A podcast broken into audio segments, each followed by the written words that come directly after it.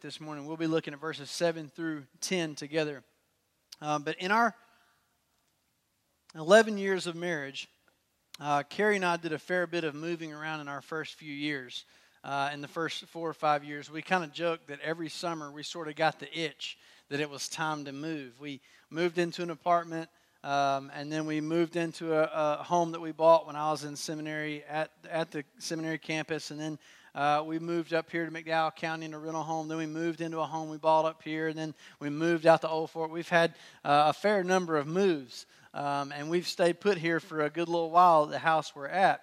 Um, but in all the places we've moved to, I can say with certainty that we have never stumbled across anything of any value that we wanted to keep that the person left in the place before. It's usually, oh man, we got to gather up some old things and get rid of them. But that's not how it happened for a family in 2012 in uh, Ohio. Um, they bought a, or they rather they inherited a home and they began to go through it and they found certain things they wanted to keep and things they wanted to get rid of. And as they were going through it, they went made their way to the attic. I don't know if you start at the attic or that was the last place, but they made their way to the attic. And when they did, they found some really old and really rare baseball cards that were just wrapped in twine and sort of just left sitting there as if nobody really knew what they were and uh, the treasure that they had. One of the cards was that of baseball great Honus Wagner, who, and this is an original card. His card, another original card of Honus Wagner, sold in 2007 in Arizona for $2.8 million for one little piece of cardboard with a, a person's picture on it. One auction director said they found cardboard gold. And if you think about that, that cardboard gold, that's an oxymoron. I mean, what do we do? We, we stomp on cardboard and we get rid of it. We put it in big bins and they hauled it all away for us uh, because we don't want to keep it around. But they found cardboard gold. Now, let's say for a moment that you had $2.8 million that you wanted to spend on a baseball card. And you're all thinking, that's crazy. I agree with you. But let's say you were going to do that. And you drove all the way to Ohio and you took a suitcase of cash and you laid it on the table, or several suitcases, and you opened them up and you said, Here's 2.8 million, hand me the card. You make the exchange, you drive all the way back here, you get home, you call up a friend who's an expert at baseball cards, and they begin to inspect the card for you. And as they're looking it over, they look at you with sort of a downcast look on their face and they say, I'm sorry to tell you this, but you've been ripped off. Your card is a fake. If that happened to you, what are the emotions that are going to be bubbling up inside of you as you race for the keys and jump in the car and head all the way back to Ohio in record time, outrunning the law enforcement officers behind you? You're going to be angry because everything you had, you put it into securing this card and you just got ripped off. Well, in John chapter 10, verses 7 through 10, Jesus makes another bold statement about himself where he exposes the facade of the Pharisees' legalistic religion. He rips back the cover. Do you remember in the, the movie The Wizard of Oz, the old one? And there's that scene where the, the guy's behind the curtain and you don't, you don't know it, you haven't seen him yet, and somebody pulls back the curtain and they see him sort of you know, moving the levers and hitting the buttons to make everything happen. Well, that's essentially what Jesus does with the Pharisees in John chapter 10. He pulls back the curtain and he exposes the ugly underbelly of their legalistic, Pharisaic uh, approach to an external religion. And he tells people if you're following these guys, if you're going their direction, if you're obeying their teachings and what they say about how you are acceptable to God, then you are getting ripped off. How much more valuable is your soul than $2.8 million? You can spend 2.8 million. I don't know how, that's a lot. But you can spend that money and it's going to come to an end. We all have eternal souls that are so much more valuable than any amount of money, and they're going to spend an eternity somewhere. And so Jesus shows up on the scene. And when he shows up, one of his goals is to expose this legalistic external type of religion that says if you do this and this and this and this, you will then at that point become acceptable to God. He basically says there's no other way you can come to God except through me. I am the door. And so, this third statement that Jesus makes is a statement of contrast, of real versus fake, of true versus false. That's why I set up this morning the sermon with that picture of the baseball card. And it's, a, it's an image, a, statement that is built around a well known picture of shepherds and sheep in that culture. And it teaches us a lot about Christ and his mission and his ministry here on earth. So we need to understand what Jesus meant when he told us that he is the door. Now, I would uh, say that most everyone in here, chances are you um, did not grow up around a lot of sheep. Maybe some of you, um, probably people 40 or 50 and down, uh, not at all, perhaps. We're kind of getting away from uh, that type of agrarian, agricultural type culture. But to feel the weight of the metaphor that Jesus uses here when he says, I am the door, we need to take a brief journey back for a few moments into a culture that none of us have ever lived in. And I would say this just as an aside note when you study the Bible, don't ask this question What does this mean to me? Don't ask that first. You can ask that at the end of your Bible study after you've interpreted it and you've looked at it and you see what it means to the ones it was originally written to. Because all of the scripture was originally dealing with real issues in that time period, and all of the issues in there hold timeless principles for us to govern our lives by today. So, what did it mean to them? Now we cross this very long bridge between then and now. Okay, how does that apply to now? That's how you need to do Bible study as you look at God's Word. So let's go back to this ancient culture as Chuck Swindoll describes this scene wonderfully. Listen to this. Swindoll says, Of all the domesticated animals, sheep are the most helpless. Makes you feel really good about being described as a sheep, right? They're the most helpless. They spend their entire day grazing, wandering from place to place, never looking up. As a result, they can easily become lost because they have no homing instinct like other animals. So they can't all of a sudden get their bearings and find their way back to where they're supposed to be. They're totally incapable of doing that. By nature, sheep are followers. So if the lead sheep just steps right off the cliff here, then the sheep right behind that one are going to do the very same thing. Sheep are totally dependent upon the shepherd who gives them care with compassion. Shepherds were the providers, the guides, protectors, and the constant companions of sheep. Sheep and shepherds had such a close bond in that day that even to this day, a Middle Eastern shepherd can walk up to a sheep pen where there's numerous herds that are mingled. He can call out to the sheep the sheep recognize his voice. That's why we see that in John 10. They hear his voice, they know only his sound, and they won't follow any other voice of a stranger, Jesus tells us. And this is true. And they will follow the voice of their shepherd. And he calls them and he makes some noise, and they follow him out. And all of a sudden, the, the, the flock begins to show up and they begin to sort of unmingle, if you will. They can divide their flocks and they can have them lay down during the night simply by doing this. Shepherds and their flocks are inseparable. The shepherd would lead the sheep to safe places to graze and then make them lie down. Remember Psalm 23 He leads me beside still waters, He leads me into the green pastures, it says. The shepherd would lead them to do this and then make them lie down for several hours in a shady place. Then, as night fell, the shepherd would lead the sheep to the protection of a sheep fold. One kind of sheep pen was in the countryside. You're going to see a picture behind me on the screen you'll sort of see, I don't know if the light, the sunlight's kind of uh, washing it out a little bit, but you'll see uh, there it's basically uh, a rough circle of rocks piled into a wall. So they just piled up the rocks high enough where the sheep are not going to get out. And there's a small open space, sort of where this grass would be, and it's not much narrower than a person or a sheep could walk through. Through it, the shepherd would drive the sheep at nightfall. So they would go into this place out in the countryside if they were if it was good weather. They would drive the sheep through at nightfall, and since there was no gate to close it, there was only an opening. Listen to this. The shepherd would keep the sheep in and the wild animals out by laying across the opening when, when I ran across that description, the entire metaphor of Jesus being the door completely opened up, to, to borrow the pun. It completely opened up. There was no door. Any wild animal could come in during the night if the shepherd was derelict in his duties, but he would literally lay down his life to keep the sheep in and to keep the wild animals out. He would sleep there, in this case, literally becoming the door for the sheep. And so, this is the picture Jesus had in mind when he says, truly, truly. He says, basically, look, pay attention. I'm telling you the truth. I am the door.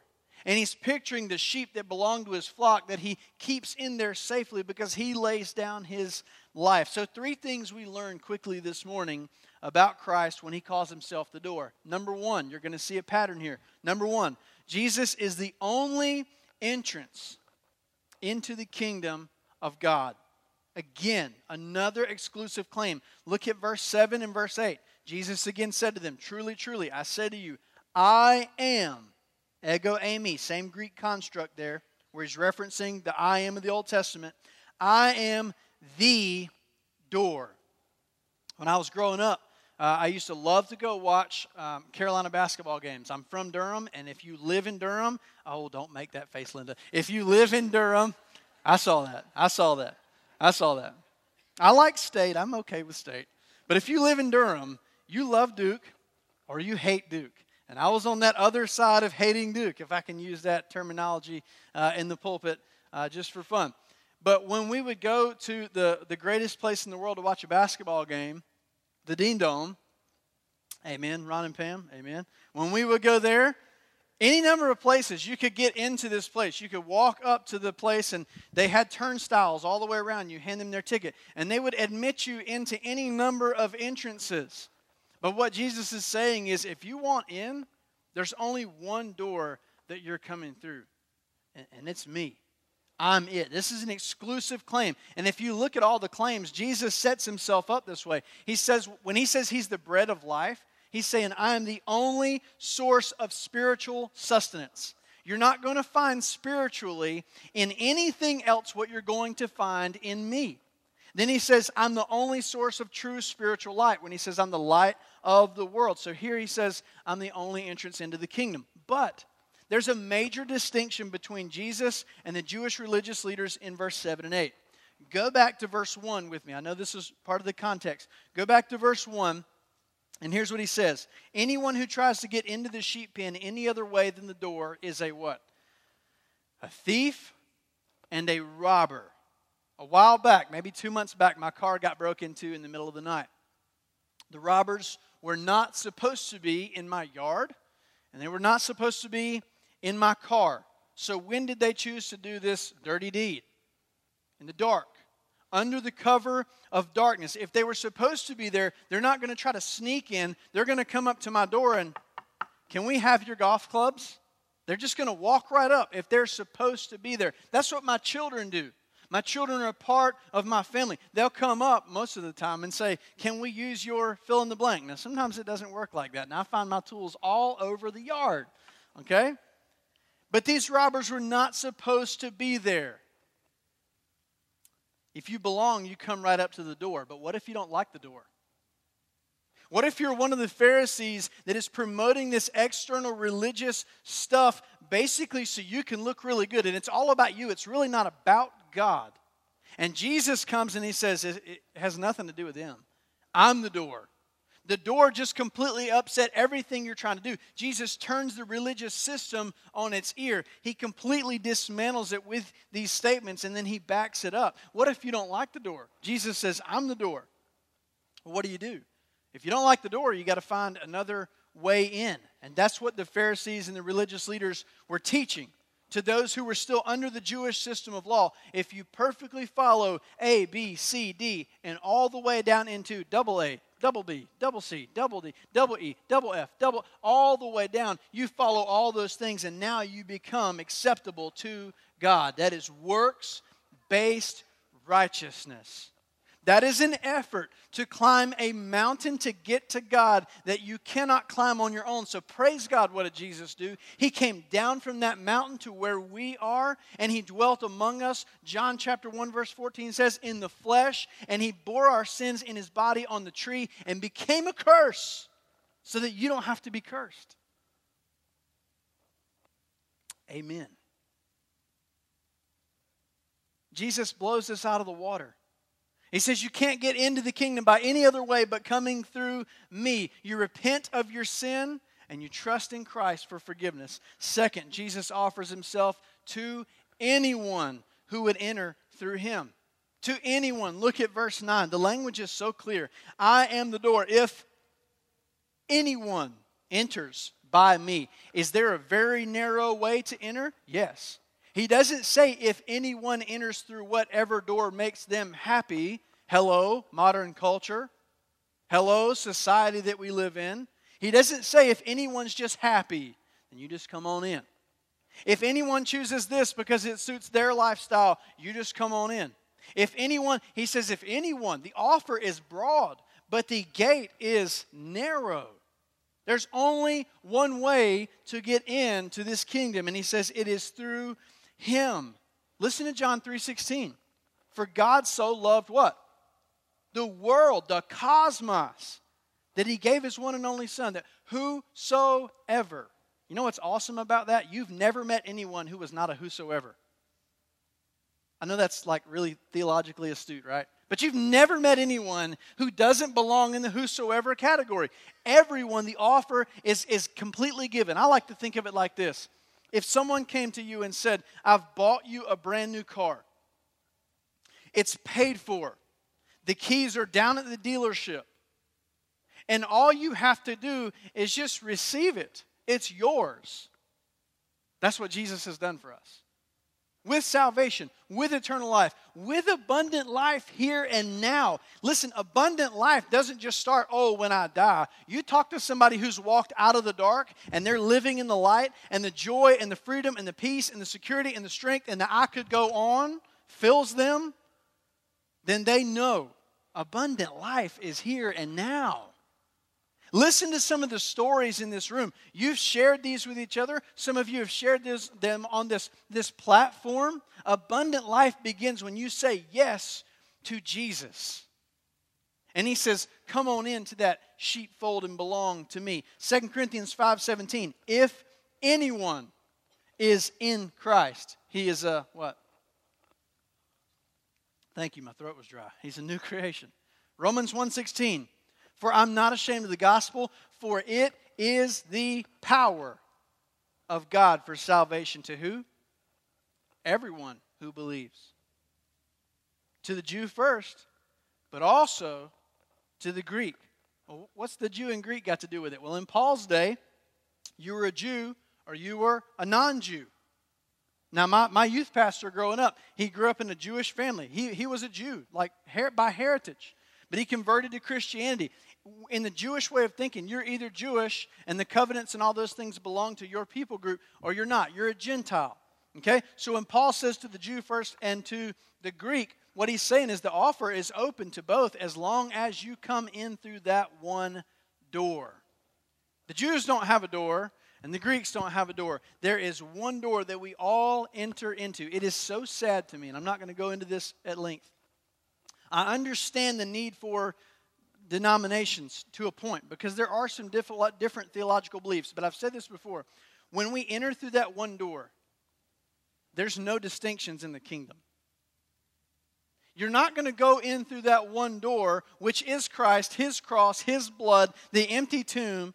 You're not going to go in through that door and get in there and start looking around like you're at the airport. Where's my gate? Where's the Southern Baptists? Where's the so and so? Where's the Pentecostals? Where's the. It doesn't matter at that point. Because there's only one door that you can come in through. And when you go through that door, Jesus Christ, you enter into his kingdom for all time, for all eternity. Someone says, but, but you don't know what I've done. You don't know what I've done in my past. You don't know what I did yesterday. He would never let me in. And there are people who say that. You don't know what I've done. He'd never let me in. Well, I know this He let a guy named Saul in, later called him Paul. He was hunting down Christians, he was locking them up, he was having them killed. And what did the hound of heaven, Jesus Christ, do? Hunted him down, knocked him off that horse, and you know what? Saul said, Lord, Lord, who are you? I'm Jesus. I'm the one you are persecuting. Saul was a whosoever. I don't think what you've done can compare to the badness or the goodness of what Saul did as a legalistic Pharisee. I mean, he ran the gamut, and he was a whosoever. And then what did he do? God used him. God used him to write half the New Testament and become the greatest missionary statesman that we've ever known. The offer is open to anyone. Third, only Jesus can give us what we need. Look again at verse 9. I'm the door. If anyone enters by me, listen to this. He will be saved and will go in and out and find pasture. Three incredible promises that we receive when we turn to Jesus Christ. First is this He will be, what does the language say? He will be saved. Now, this is not popular language in today's culture. It's kind of fallen by the wayside, but I don't know what else to call it. What do you call it when a person is drowning? I used this example last week. When a person is drowning, they're going to the bottom, their air is about to expire, life is about to be over. Someone dives in and saves them and pulls them out. They were saved. What did Jesus do when the disciples said to him, We're drowning? Aren't you going to do anything about this storm and this boat? And we're going down. And what did Jesus do? He saved them. If anything, this language ought to, please listen, please. This language ought to motivate us. That if people really are lost and drowning and as desperate as the Bible says, then they need saving, they need rescue. Second, that will go in and out freely. What does this mean? The shepherd leads the sheep in when they need protection, and he leads them out when it's time to feed. The picture here is someone that has access to God's blessings. When you belong to the fold, the shepherd knows you. You know the shepherd. You have his providential watch care, you have his protection. Go look at Psalm 91. I love Psalm 91. For the sake of time, I'm not going to read it, but the whole thing is about the blessing of when you live under the protection of this shepherd, of Almighty God. You know, one of the scariest things is about being lost? Lost. When you're lost, you don't have Christ, you don't live under the blessings of the protection of Psalm 91. You're on your own. You are lost and out there on your own. So when the wolves come, there's no shepherd laying there to keep the wolves out. When the darkness falls and it's scary and you can't see the enemy around you, there's no shepherd to beat them back and protect you and bring you back when you fall. When the winds blow and it disorients you a little bit in life, you ever been disoriented before in your life because of something? If you don't have Christ, you don't have a shepherd.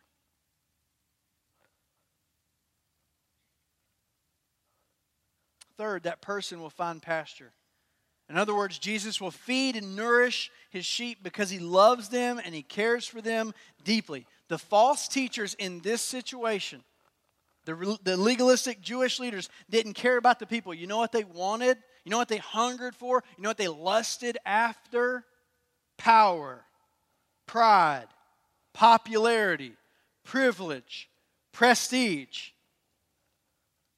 They only cared about getting rich off of their religious propaganda. They were, watch me, fleecing the sheep.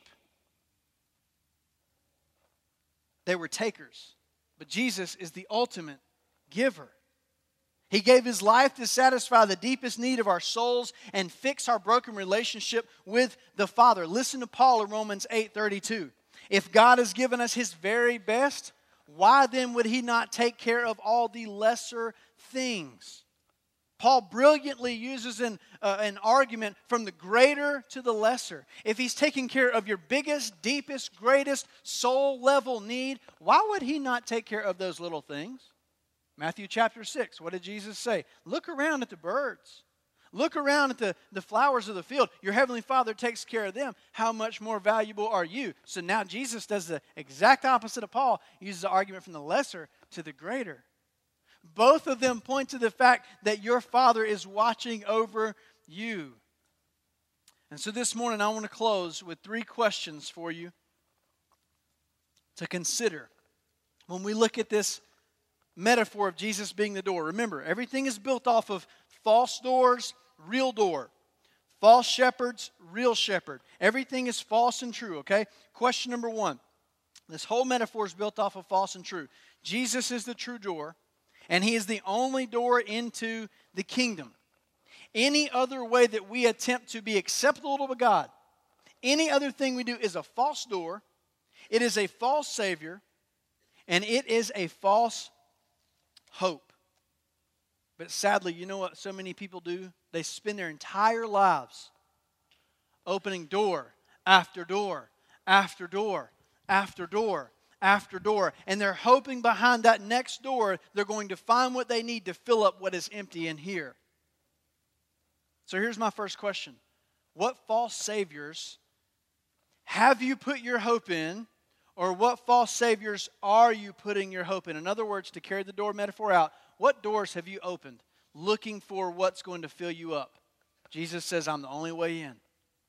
What false saviors? Number two, in John chapter 9, Jesus heals a blind guy, takes mud, puts it on his eyes. You know the story, perhaps. That's the situation that led right up to John chapter 10. They're right there together, they happen right simultaneously. Jesus led the blind man out of the web of Judaism because he led him into following Christ. Because we're caught in bondage to sin, here's what happens when a person gets saved. You were led out and you were led in simultaneously. In my notes, you know what I have right here? Here's what it says it says there's a leading out before the coming in. That's not even accurate. I realized that last night. That's legalistic, Phariseeistic, rule based relationship that you have to be let out and then you can come in. I mean, you don't get in the shower or you don't get clean and then get in the shower, do you? You get in the shower dirty, and that shower does the work and it washes you off. And when you come in through that door, there's something where Jesus takes all of those things off of you that have burdened you. And then you come in. The coming in and the going out happen simultaneously at the same time. So let me ask you this question What do you need to be led out of today? Really, don't, don't let's not just be ready to go. What do you need to be led out of today? Is it pride? Is it some addiction? That, yeah, you belong to the shepherd, but man, you need the shepherd to lead you out of that. Or maybe you don't belong to the shepherd and you need to be brought in, and that coming in and that going out happens together. Is it people approval? Is it fear or anxiety that you need that shepherd to lead you out of? Is it gossip?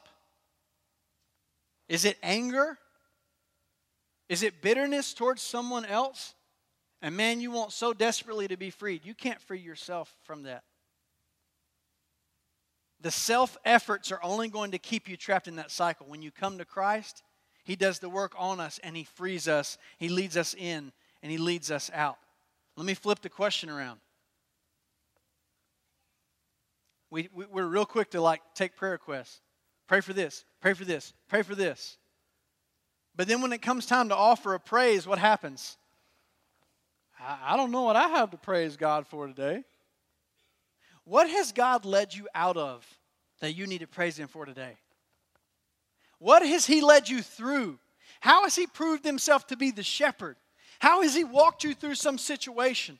How has He led you out of some sin? How has He brought you out of some destructive relationship? How has He brought you out of destructive patterns of thinking that were taking you further away from God? And you can praise Him today.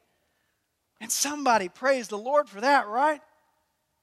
Man, I've got things in my past that God's led me out of, and praise God. Give thanks and glory to Him forever because He's the only one that can lead you out of what you are stuck in.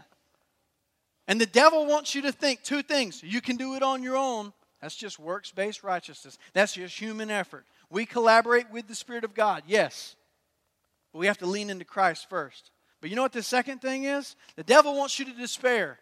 And the devil wants you to hear, you're not going to get out of here. You can't do this. You're going to stay stuck. Why bother trying? Quit going to church. Don't answer that text to that Christian brother and sister that reached out to you. You know why? Because roaring, hungry lions love to hunt down weak, sick, straying animals. 1 Peter chapter 5. Third question What's the difference between being rooted in the gospel and going through the religious motions? Please answer this. What is the difference between everything being rooted in the gospel and just going through the religious motions? Because only one of them is going to give you the abundant life. Only one of them is going to lead you into the real, true pasture. Are you really rooted in the gospel? Or, when someone asks you about your relationship with Christ, do you start listing off your religious activities? Where you were baptized? How many times you've served on the deacon board? Your places of church service, your spiritual accomplishments. If your first go to when you answer about your relationship with Christ is what you've done, I'm not saying you're not a Christian, but I am saying you're getting the cart before the horse. The cart never pulls the horse, the horse pulls the cart. And Jesus pulls us along, and we need to give him the credit and glory he deserves. So don't be fooled by externals. Don't be fooled by religious facades. Don't confuse religious activity with a real vital relationship with Jesus. Please, church, please. Root your mind, root your heart, root your activities, root your family relationships, root your job, root your ministry, root everything in the gospel of Christ, and teach people around you to do the same. Because there's only one door, there's only one way in. Let's pray together.